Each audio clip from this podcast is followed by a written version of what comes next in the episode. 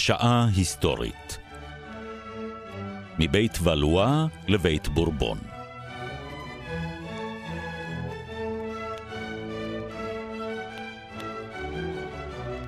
הפרופסור מיכאל הרסגור וליעד מודריק משוחחים על השערוריות הגדולות של צרפת.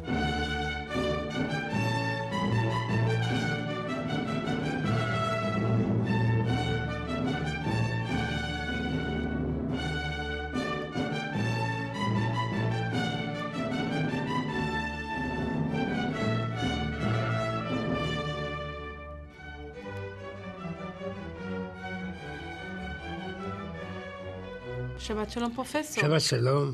במה נעסוק היום? באביב אחרי הסערה. ובכן, אה, צרפת הייתה נתונה במלחמות הדת. והייתה הרגשה שהיא לא תצא מזה. בוא נסביר רק לאילו מלחמות דת אתה מתכוון. המלחמות הדת היחידות זה בין הפרוטסטנטים לקתולים. והמדינה הייתה שסועה. העניינים הגיע לשיא ב-24 לאוגוסט 1572, כן. ליל ברטולמוס הקדוש, כאשר המלכה אישרה רצח הנתינים הפרוטסטנטים שלה, בטענה שעל ידי פעם אחת נוכל להיפטר מכולם. המלכה היא זו שהורתה על הטבח הזה? היא אמרה, היא נתנה בהוראות האחרונות, תהיו אלה ותהיו אלה טוס. תהרוג אותם, אבל תהרוג את כולם. כלומר, המלכה הקתולית, אנחנו מדברים על מי? מי המלכה באותה תקופה? קטרינה דה מדיצ'י. קטרינה דה מדיצ'י, שאנחנו שומעים נשמע שהיא בכלל לא לא- צרפתייה במקור, אלא איטלקייה. כן, אבל את לדעת את הסוד, הסוד שאבא שלה קיבל את הנסיך של מקיאוולי כמתנה. אבא שלה קיבל את הנסיך של מקיאוולי, ולכן אתה אומר, מלאה ליבה להוציא הוראה כזו שבמסגרתה יוצאו להורג בעצם אלפי בני אדם. כן. בלילה אחד מחסלים משהו כמו ששת אלפים תומכים פרוטסטנטים. כן, כן, אבל דרך אגב, מה היה הסימן? נישואים, הייתה חגיגת נישואים של נסיך פרוטסטנטי, נסיכה קתולית. וזה היה סקנדל בימי הכנסייה הקתולית. אז נתנו, את ה- היא נתנה את הסימן. אני רוצה להבין.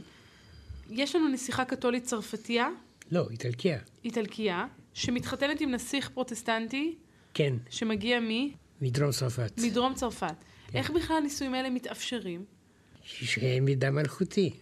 אבל האחד פרוטסטנטי והשנייה קתולית. אבל זה, זה כל העניין. שהמוחות הפוליטיים חשבו שהנישואים האלה אפשר לפייס. ובמקום שיפייסו, המלכה החליטה פשוט להרוג את כל אנשיו של אותו נסיך פרוטסטנטי. איך זה מתבצע מבחינה מעשית, אני שואלת? איך בלילה אחד מצליחים לרצוח ששת אלפים אנשים? תראי, אפשר להגיד שבצרפת היו שתי אומות. אומה קנאית, אומת מבייסת. והאומה הקנאית הייתה ניזונה על ידי כתבים קתולים. כן. והאומה המפייסת הייתה בעלת מגמה לגמרי אחרת. נדבר בתוכנית היום על הנרבי, שהודיע לשרים שלו שהוא רוצה לעשות ברית עם הטורקים. ואז אמר, הוד מלכותך, אבל הם מוסלמים.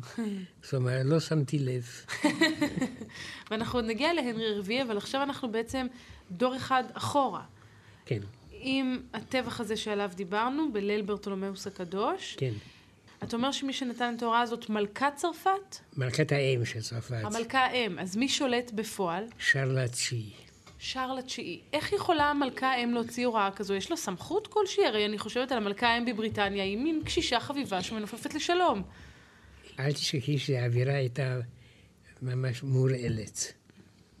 אבל מה שמעניין זה שהיו שתי סיעות, לא פרוטסטנטים וקתולים, אלא סיעה אחת מוכנה למות עד הסוף במלחמת אזרחים, והסיעה השנייה הייתה מוכנה להתפייס. כלומר, בתוך שני הזרמים, כן. גם אצל הקתולים וגם אצל הפרוטסטנטים, היו פייסנים והיו קיצוניים. בדיוק. כמו שקורה, אגב, לא פעם בסכסוכים עד היום. נכון. הקיצונים ליבו את האש, הפייסנים רצו להגיע לאיזושהי השכנת שלום. אני משערת שהקיצונים, ידם הייתה על העליונה.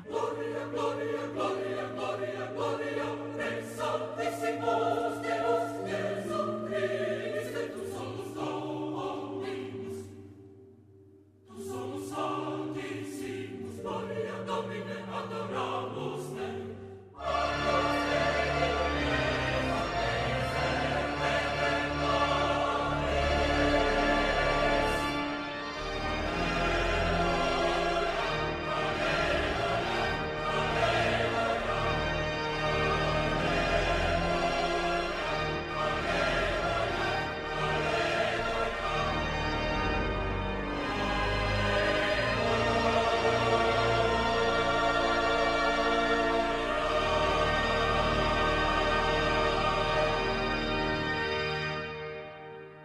יש בעיה אחרת. השושלת עומדת להיגמר. שושלת המלוכה. כן. של בית- שרל התשיעי. בית ולואה.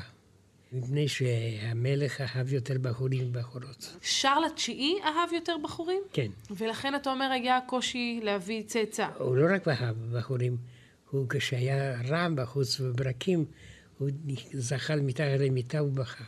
פרופסור, עכשיו אתה מכניס לפה סטריאוטיפים שאינם ממין המניין. אני משאירה את הסיפור הזה בצד וחוזרת לענייננו. יש בעיה מעשית שעומדת בפני משפחת המלוכה. אין יורש לשרל התשיעי. ואין סיכוי שיורש. שאימו היא קטרין דה מדיצ'י שנתנה את ההוראה לבצע את הטבח. כן. למה בכלל שיחפשו יורש? הוא עדיין צעיר או שהוא כבר אה, נוטה למות? הוא צעיר, ויש בעיה אחרת. הוא נבחר למלך פולין. למלך פולין? כן. אבל הוא מלך צרפת. כן. גם אבל, וגם. אבל הוא נמצא בקרקוב. אז הוא פשוט עבר לקרקוב. כן, אבל כאשר נודע לו שאחיו מת, והוא עכשיו מלך, הוא ברח מפולין, כשכל הצבא הפולני רודף אחריו. כלומר, עוד לפני שהוא היה מלך צרפת, הוא היה מלך פולין. כן, ורק כאשר קיבל את ההודעה על כך שהגיע תורו למשול בצרפת, הוא חזר למולדתו. עם הצבא הפולני מאחוריו. רודף אחריו. כן, עד ונציה. הייתה לו אומנת פרוטסטנטית. הייתה אומרת לו, מה עשית? מה עשית? וזה זה הרג אותו. המצב הנוכחי הוא שאימו, הזכרנו אותה קודם, המלכה דה מדיצ'י, משפיעה עליו למעשה, הוא נותנת הוראה בשמו לבצע את אותו טבח כן. שעליו דיברנו קודם לכן. פרט נוסף שלא ציינו, זה שאותם נישואים מדוברים בין הנסיך הפרוטסטנטי לבין הנסיכה הקתולית, הם לא סתם נישואים. הנסיכה הקתולית היא למעשה בתה של קטרינה דה מדיצ'י. כן, כלומר, היא אחותו של שרל התשיעי. אז אולי בעלה, אותו נסיך פרוטסטנטי מדרום צרפת, הוא יוכל להיות היורש במקום שרל התשיעי. כן. אם צרפת תקבל נסיך פרוטסטנטי, או אם הנסיך הפרוטסטנטי ימיר את דתו. ומי היה אותו נסיך פרוטסטנטי? הנרי הרביעי מלך נברה. מלך נברה. נברה נברה זה... היא מדינה קטנה, שכל הערך שלה זה שנתנה תואר מלך לשליט. פיקציה פוליטית. פיקציה פוליטית, אבל שהפכה את אה, מושלה כן. לנסיך, שזה פיקציה לא רעה, בסך הכל. והוא הופך לבעלה, ואתה אומר, השאלה הגדולה היא האם צרפת תקבל אותו כיורש של שרל התשיעי. בתנאי אחד, פריס שווה מיסה. הסבר. התפילה הפרוטסטנטית היא פריצ'ינג, התפילה הקתולית היא מיסה. ואז מול הנרי הרביעי עומדת הברירה. אתה מקבל מיסה, אם אתה הופך לקתולי, צרפת שלך. כלומר, בעצם, אחרי מותו של שרל התשיעי, נכון, הוא מת? כן, כולם אה, מתים. בנסיבות אה, טרגיות או... כן, זה טרגית מאוד. מה? הוא לא נרצח, אבל הוא מת אה, בישראלי מצפון מחרידים. בגלל הטבח. כן, כן. אותה אומנת פרוטסטנטית, אומנת, כן, כן. שנטעה בו את אה, ייסורי המצפון, אגב, בצדק. עוד איך. וזה מוביל למותו? לא מת בגלל זה, אבל הוא מת בעינויים נפשיים. ואז מגיעה הברירה אם לידיו... כי היה עוד אח אחד, אה, היה עוד אח. כן, בגלל זאת שאף אחד לא רצה בו, אז לא בחרו בו. הבנתי. אז עכשיו עומדת בפני הנרי הרביעי הבחירה, האם להמיר את דתו ולהפוך בכך למלך צרפת, הקתולי, או להישאר נאמן לעקרונות הדתיים שלו. עכשיו, צריך לומר שבעברו כבר יש המרה דתית אחת או שתיים. הוא היה איש פוליטי, לא כל כך דתי. והפרטים התיאולוגיים לא עניינו אותו. בעצם באותו לילה אה, שבו נרצחו כל אותם מאמינים פרוטסטנטים, הוא נחלץ מהצרה על ידי זה שהוא המיר את דתו לקתוליות. הוא אמר, כשבאו רוצחים, אמר, אני שיניתי את דעתי.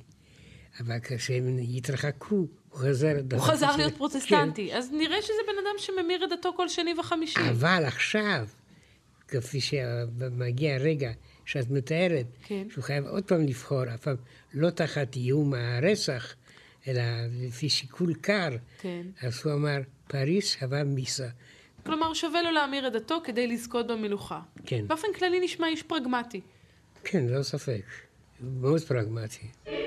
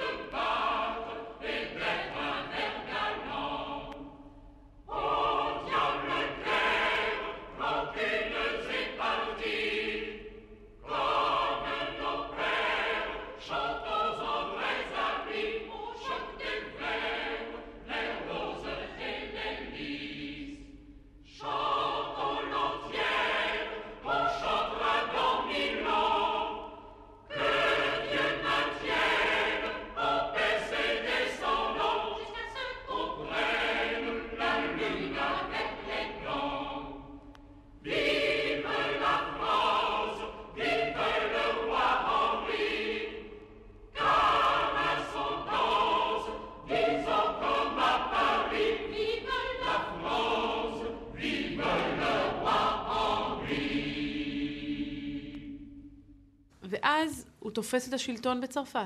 כן, ואשתו היא עכשיו המלכה מרגו. כן, אבל עם המעקב ארגו לא יקרה שום דבר. מה זאת אומרת? לא יהיו להם ילדים. גם להם לא יהיו ילדים? לא. מדוע? מפני שהילדים שלו יהיו עם מריה דה מדיצ'י. הילדים שלו יהיו עם אישה אחרת ששמה כן. מריה דה מדיצ'י? כן. שהיא אחותה של מרגו? לא, אבל... אז היא דה מדיצ'י במקרה? לא במקרה. המדיצ'י הם היו בנקאים, כן. עשירים מאוד בפירנצה, והם הלוו כסף למלך צרפת. לא רק בנקאים עשירים, הם למעשה שלטו בפירנצה. כן, שכאילו הייתה רפובליקה. כן. אבל אה, זו הייתה ברית מאוד אה, רצויה לצרפתים, וכל מיני בישופים תמכו בברית הזאת, ואז היא נעשתה. אבל גם מרגו היא דה מדיצ'י. גם אשתו החוקית.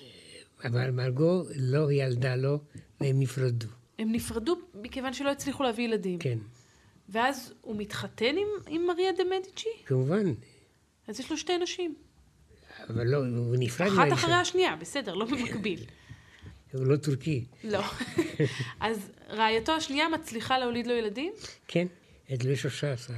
את לואי השלושה עשר. כן. שעוד נגיע אליו. עוד איך. אבל לא עכשיו. אנחנו בהנרי הרביעי. כן. איזה מלך הוא היה?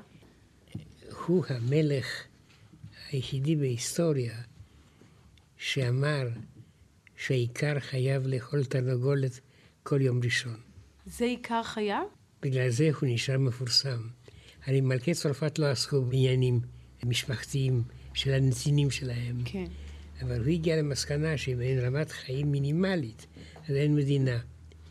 ואז הוא כתב בצוואה שלו שכל אחד מן האיכרים חייב לאכול לפחות ביום ראשון תרנגולת אחת. כלומר, עיקר חייו זה לא שהוא עצמו רוצה לאכול תרנגולת פעם בשבוע, אלא שהוא רוצה לוודא שכל נתיני צרפת כן. יזכו לאכול בשר, לא- פעם, לא בשר, לא בשר. תרנגולת, בסדר, עוף, לא. פעם בשבוע. לפול או פה.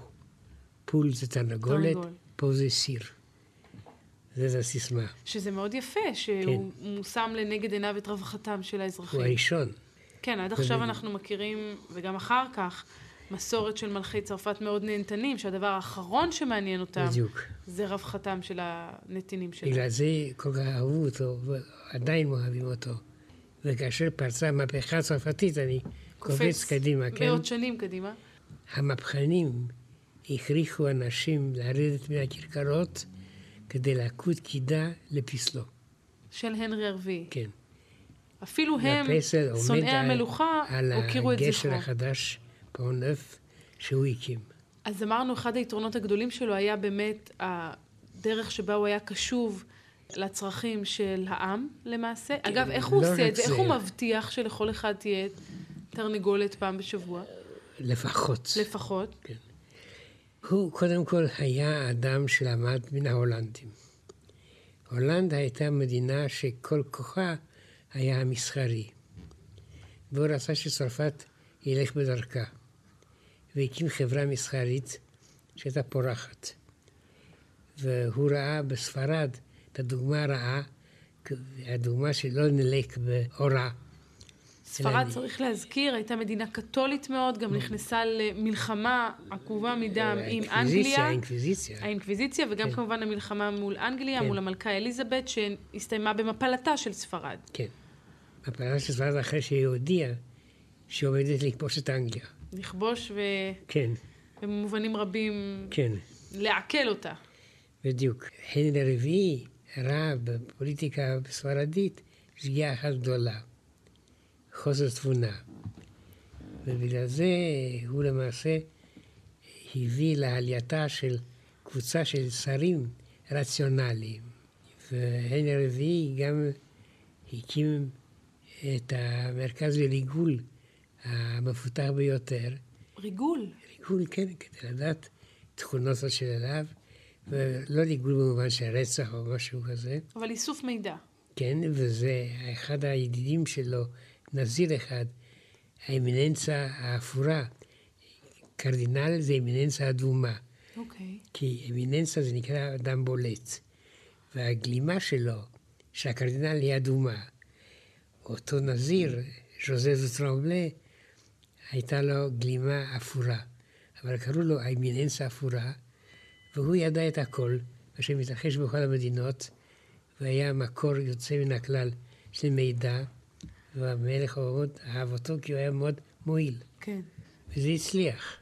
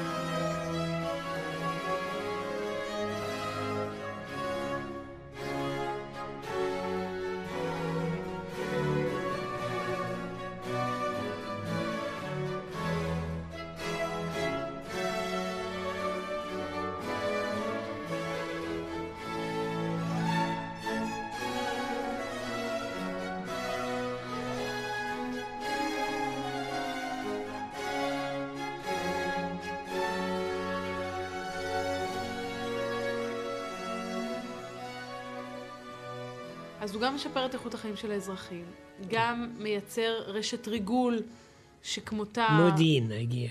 רשת היה מודיעין ריגול, כן. מפותחת מאוד.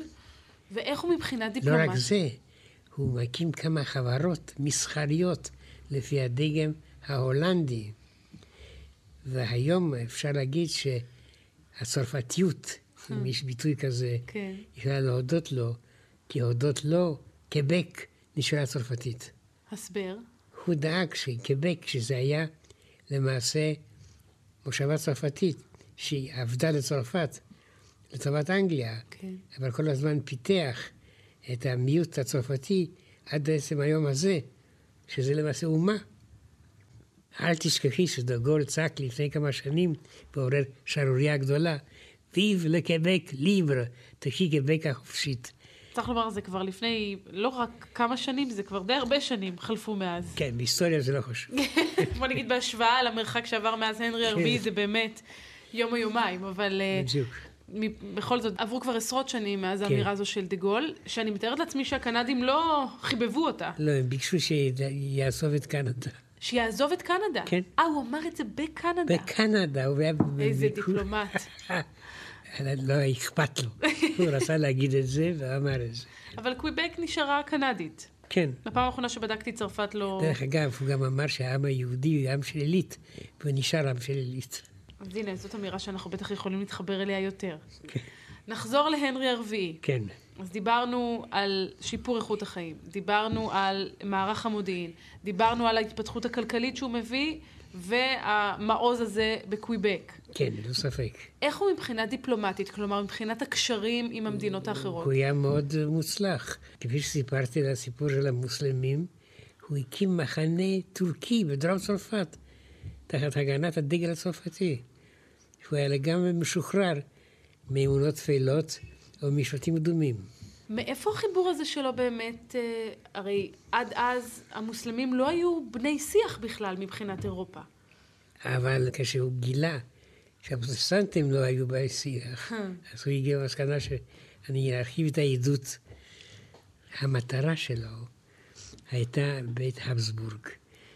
להנמיך את בית הבסבורג, מפני שהבסבורג היה חונק את צרפת. בית הבסבורג, צריך לומר, האימפריה האוסטרו-הונגרית. לא רק זה, גם ספרד.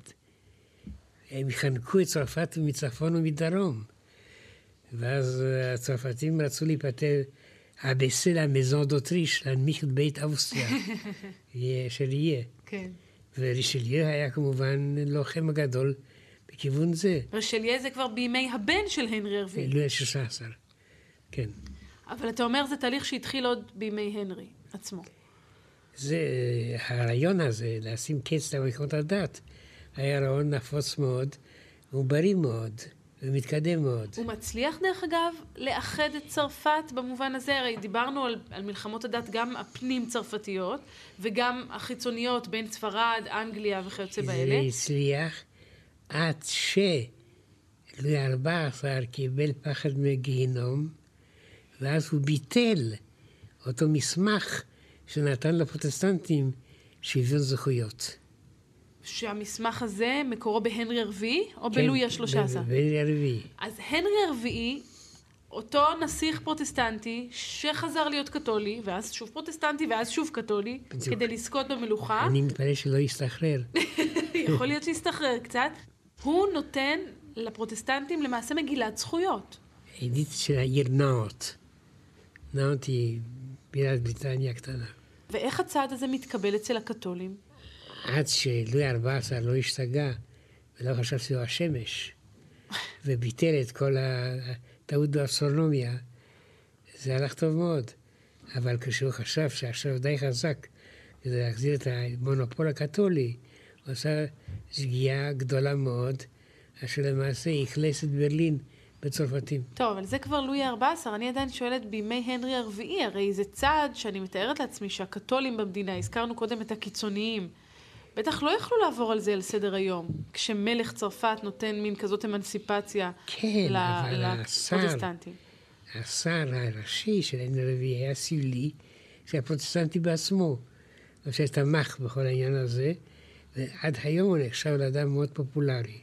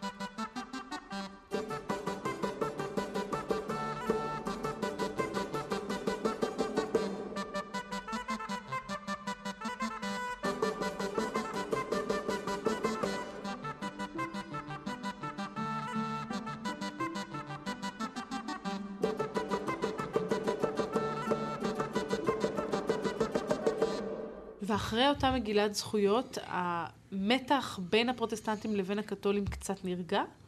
שהנרי הרביעי נרצח על ידי רוויאק. רוויאק הוא טרוריסט קתולי שהבין, לפי דעתי, טוב מאוד את הפוליטיקה, ורצה למנוע ברית מחודשת בין צרפת לפרוטסטנטים. אז לא סתם שאלתי כאן על ההתנגדות הקתולית. הייתה התקוממות קתולית, לא התקוממות, רצח. אז זהו, אבל זה הגיע למצב קיצוני עד כדי כך שרצחו אותו. כן. איך הוא עשה את זה? איך הוא רצח אותו? ובכן, הוא ישב בכרכרה פתוחה, הנרי הרביעי. כן, הרביעי, הם כן. לא למדים המלכים האלה. לא. אז הוא יושב בכרכרה פתוחה, הוא הולך לבקר ידידו הטוב, סילי שהוא חולה. אותו שר פרוטסטנטי שהזכרת בדיוק, קודם. כן. ובדרך הוא נרצח.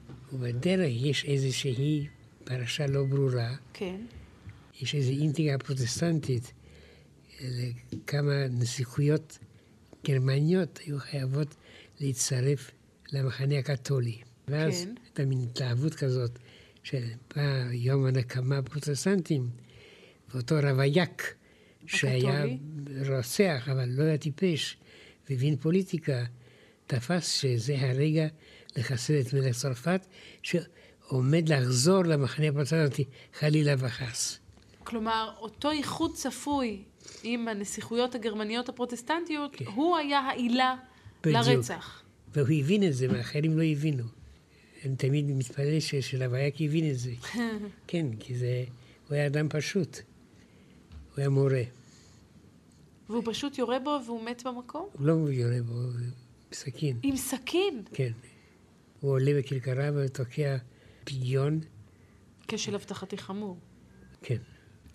פס השיא היה שמלך לואי השלושה עשר לא הצליח להכניס את אשתו בהיריון. זה באופן כללי אני רואה במשפחה. כן. לא, כי גם שרל התשיעי, אמרנו, היו לו כן. את הבעיות שלו. גם הנרי הרביעי כן. עם האישה הראשונה לא עבד. המאזין יכול להיות מאושר שהוא לא שייך למשפחת מלוכה. המאזין יכול להיות מאושר שהוא לא שייך למשפחת המלוכה גם כי הוא לא נרצח כל שני וחמישי, אבל זה סיפור אחר. אז לואי השלושה עשר, קודם כל צריך לומר, בנו של הנרי הרביעי. בדיוק. שנרצח. כן. ושל מריה דה מדיצ'י. כן. אשתו השנייה. כן. הוא עולה לשלטון. כן. באיזה גיל? צעיר בטח. תשע. תשע? כן. אה, עד כדי כך צעיר. כן. בטח הוא היה מלך אדיר בגיל תשע. אבל הוא לא חיכו ממנו להכניס אשתו בהיריון. אני מקווה שלא בגיל תשע ציפו ממנו לעשות את זה. כשהיה בן חמש עשרה, המתינו, וזה לא הלך. אז מה קרה?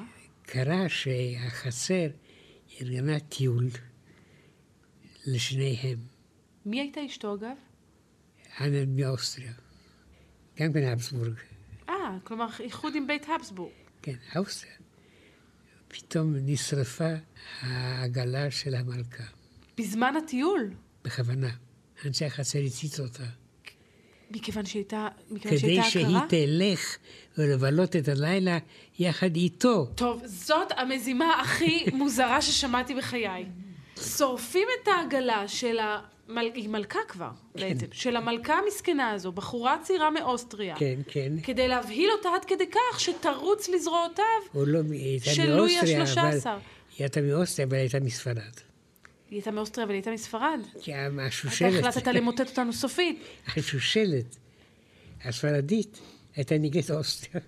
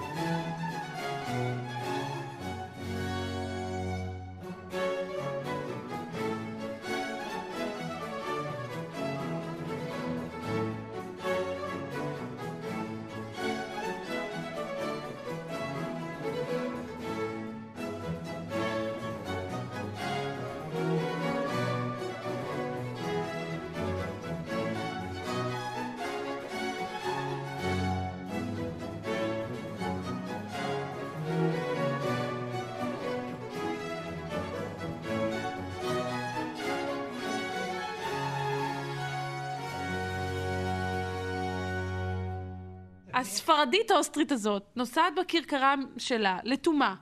כן. פתאום שורפים לה את הכרכרה. כן. היא רצה בהיסטריה ללואי השלושה עשר. כן. נולד מזה ילד? כן. מהסיפ... אתה, אני לא מאמינה. זה גרם לזה שייוולד להם ילד? כן. טוב, תשמע, אולי צריך להציע את זה כטיפול חדש לפריון, גם היום, לשרוף כרכרות או מכוניות. איזה בחור צעיר למיטה, ייתכן. אבל למה שתיכנס איתו למיטה בגלל השרפה? שרפו מפני לה את שזה? אורגן. טוב, בסדר, אני לא, לא צריך לכעוס. אם זה מה שהם עשו, אז אני מניחה ש...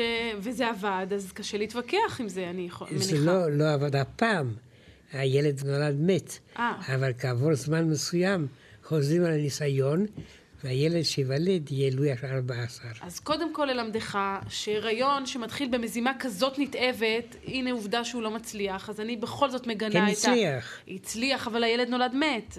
אבל מישהו אחר נולד חי. בסדר, אבל זה לא היה אחרי ששרפו את הכרכרה. אני לא אוהבת את כל סיפור הכרכרה הזה. תסלח לי, אם, אם מותר. את יודעת גם מחיר הכרכרה המלכותית?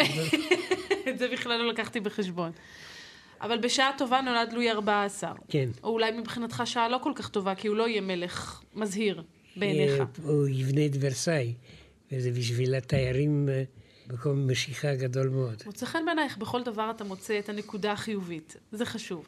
אז אחרי שלואי ה-13 מצליח להעמיד צאצא, בתחבולות כאלה ואחרות, הוא גם מושל. איזה סוג של מלך הוא היה? הוא המשיך בדרכו של אביו, הנרי הרביעי? לא מבריק, לא מבריק. לא. במה זה בא לידי ביטוי?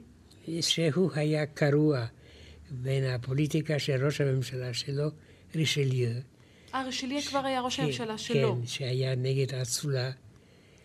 והאינטרס המלכותי זה היה להקים מדינה מאורגנת, חזקה וריכוזית. בוא נדבר רגע על דמותו של רשליה, הוא היה קרדינל, נכון? הוא היה קרדינל, למעשה המשפחה רצתה שהאח הגדול יהיה, אבל האח הגדול היה מיסטיקן והעדיף להיות נזיר על היותו קרדינל. וכך התפנה המקום לאחיו הצעיר יותר זה, כן, לתפוס את הבכורה. אבל הצעיר ביותר היה צעיר מדי, אה, ואז שלחו אותו לרומא כדי שהאפיפיור ייווכח שהוא מסוגל להיות בישוף, נסע לרומא, חזר לצרפת בתור בישוף. יפה, אז כנראה שהוא היה בחור מרשים. הוא היה בראש. ואיך הוא מגיע לעמדת ראש הממשלה?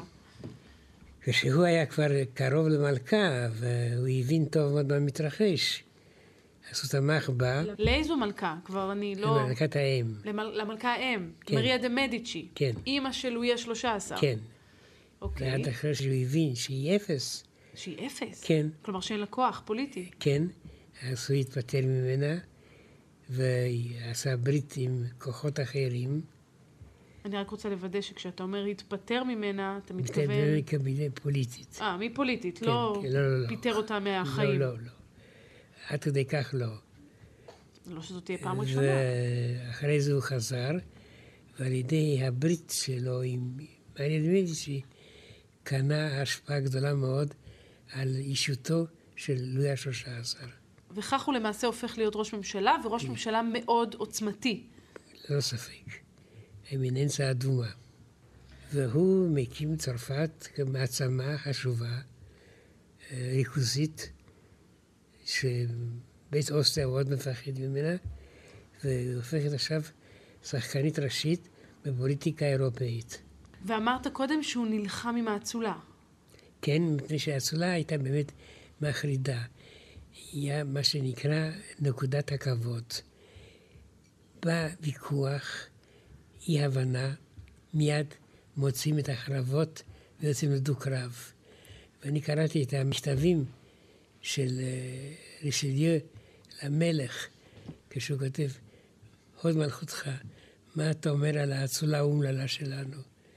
בלתי מסוגלת לרסן את עצמה. כלומר, כל ויכוח, כל מחלוקת, בסופו של דבר הסתיימו אבל בדו-קרב זה, זה, ובמוות. זה, זה שלושת המוסקטרים, שזה מתואר בצורה מאוד ריאליסטית. אבל זו מציאות באמת מבחינת המדינה, זו מציאות לא פשוטה. אם בכל... אה, אז בכל ריב כזה- של רישליו הוא שאילף את האצולה והכריח אותה לשרת את המלוכה. איך הוא מאלף אותם? מה הוא עושה? איך הוא, איך הוא מצליח אה, להשכין שם סדר? קודם כל, הוא היה בעל אישות חזקה מאוד. היה אינטלקטואל חזק מאוד, אדם חריף. בנוסף לזה, הוא הטיל את אימתו על כל השרים האירופאים האחרים, והצרפתים ראו עד כמה מעריכים אותו מחוץ לצרפת. התחילו להעריך גם אותו בצרפת. ולואי ה-13 לא שיחק תפקיד? מה שאני אומר, הוא היה מכשירו הנאמן של רישליו.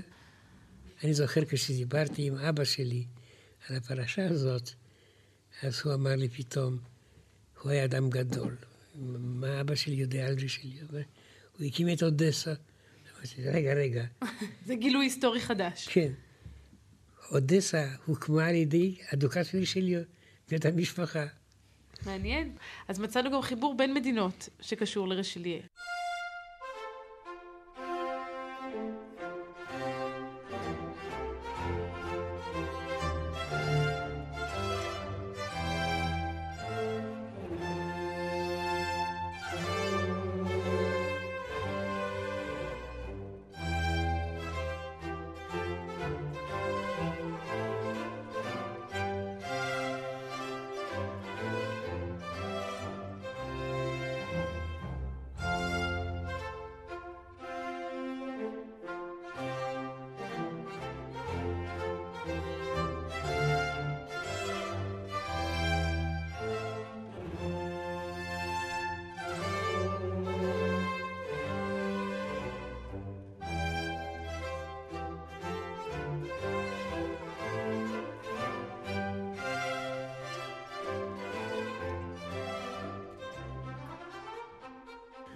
תקופה מלחמות הדת בצרפת ובכלל פוסקות? כלומר, אותו מניפסט שנתן הנרי הרביעי לפרוטסטנטים משחרר את צרפת מהעימותים האלה? לא כל כך.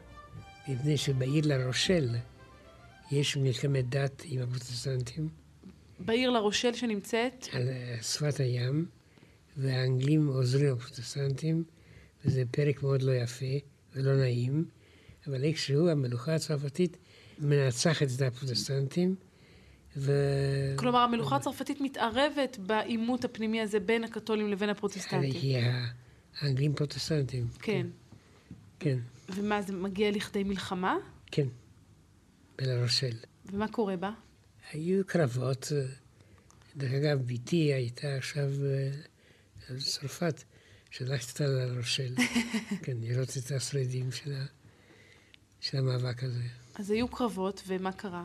קרבות שצרפת ניצחה. אבל אין לשכוח שפקינגהם היה מאוהב במלכה. בקינגהם היה מאוהב במלכה. זה דורש קצת אני הסבר. אני מפחד. לא, אל תפחד. לפי שמועה מסוימת, כן. כי זה, אני לא כל כך מאמין בזה, אוקיי. בקינגהם היה מאוהב באנה מאוסטריה, מלכת צרפת. בקינגהם היה באותה תקופה ראש הממשלה הבריטי. כן. ואתה טוען שיש שמועה שהוא היה מאוהב במלכת צרפת, אשתו של לואי השלושה עשר. השמועה הזאת מקורה באלכסנדר דימה, הסופר, האב. כן. האב. כן. כלומר, שלושת המוסקטרים. כן. לא הגברת עם הקמליות. לא, זה זה הבן. אתה אומר שמקור השמועה באלכסנדר דומה, צריך להסביר, אני- בספר שלושת לא, המוסקטרים הוא כותב את אני רוצה זה. להעיר משהו. בבקשה. שמקורו של אלכסנדר דימה זה ספר הזיכרונות של דרטניו. הוא טוען שהוא קרא ספר של דרטניו, והוא הסתמך עליו בכתיבת הספר שלושת אבל זה לא המוסקטרים. ידוע שהספר הוא מקורי. כלומר, אנחנו חודרים כאן בתחום מחריד של ביקורת היסטוריה וקונטרה ביקורת. אז אנחנו ניקח את הדברים האלה בערבון מוגבל. בדיוק. אבל בספר הוא מדבר רק על התאהבות של בקינגהם במלכה, או ממש יחסים ביניהם? לא, התאהבות. התאהבות. סוף סוף הספר היה נועד לתלמידי תיכון. ואנחנו לא יודעים אם היה בכל הסיפור הזה ממש, מה שאנחנו כן יודעים זה שבקרב בלה רושה, דרך אגב, אין, אין כל הוכחה שהייתה התאהבות כזאת. ובכל זאת הסיפור הזה השתמר, מה שאנחנו יודעים בוודאות זה שהשניים היו אויבים בקרב הזה בלה רושל, כן, שבסופו אה, אמרנו צרפת ניצחה. כן. אם אנחנו כבר מדברים על אלכסנדר דיומה, יש לו עוד ספר שעוסק במלכה מרגו, שכבר דיברנו עליה בתחילת התוכנית, כן. ששם היא מתוארת באור, באור מאוד ציורי. כן. היא הייתה מקורית. בהבדל כל מיני אוסטריות וספרדיות שסובבו שם, היא הייתה סוף סוף הצרפתיה היחידה, הטהורה. ועל כן יש לה חדה לסופר גדולה מאוד. צריך להבהיר, כשאתה מדבר על צרפתייה טהורה, היא הייתה בתה של קטרינה דה מדיצ'י, שהיא לא, איטלקייה. אבל נולדה בצרפת. אה, אז מקום הלידה הוא זה שקובע את טהרת כן. הצרפתיות שלה. שזה בכלל ביטויים שאולי עדיף להשאיר בצד. אבל איך הוא מתאר אותה? חביבה, חכמה, מפתה, הכל. היא זו שלמעשה לא הצליחה להביא להנרי רביעי ילדים, והוחלפה. במריה. כן. אני מתארת לעצמי שזה עורר אצלה לא מעט תסכול. כן, אבל למריה היה הרבה כסף. שזה שיקול חשוב, וגם יכולת להביא ילדים לעולם, שאמרנו, כן. זה גורם מכריע במשפחה הזאת. מה שהצליח עד הסוף. אפשר להגיד שלסנדים היה דמיון עשיר. כלומר, כלומר, הוא העניק לה חצר שלמה של מאהבים, שלא כל כך בטוח שזה באמת קרה. אז גם בסיפור הזה יש כל מיני שמועות באדיבותו של דיומה. בהיסטוריה תמיד נתקלים בתופעות כאלה. אבל בסך הכל, אם אני מנסה לסכם, זאת משפחה מאוד צבעונית, עוד איך פיטורסקית. שמתחילה את חייה במאבק עצום סביב חתונה בין קתולית לבין פרוטסטנטי, ממשיכה במיני מזימות עם כרכרות שעולות באש, מסתיימת בסיפור אהבה שהיה או לא היה בין המלכה לבין ראש ממשלת אנגליה, העוינת, העוינת. כן, בקיצור, היה שם שמח. בדיוק. בגלל זה הוא עושה את הרומן כל כך מעניין, וההיסטורית אולי פחות.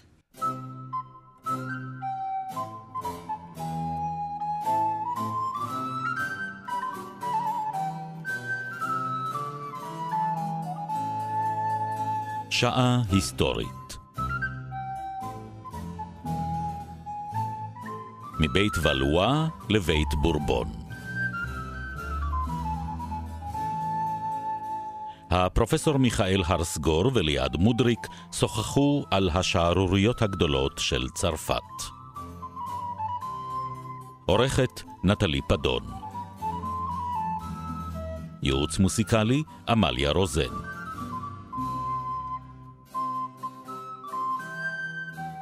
ביצוע טכני בני יהודאי, טל יוגב ואסף סיטון. בתוכנית הושמעו קטעים מוסיקליים את המלחינים קופרן, רמון, דללנד ולולי. כמו כן הושמעו קטעים מתוך פסקול הסרט שלטון המלכה מרגו וקטעים מתוך ריקודי רוח.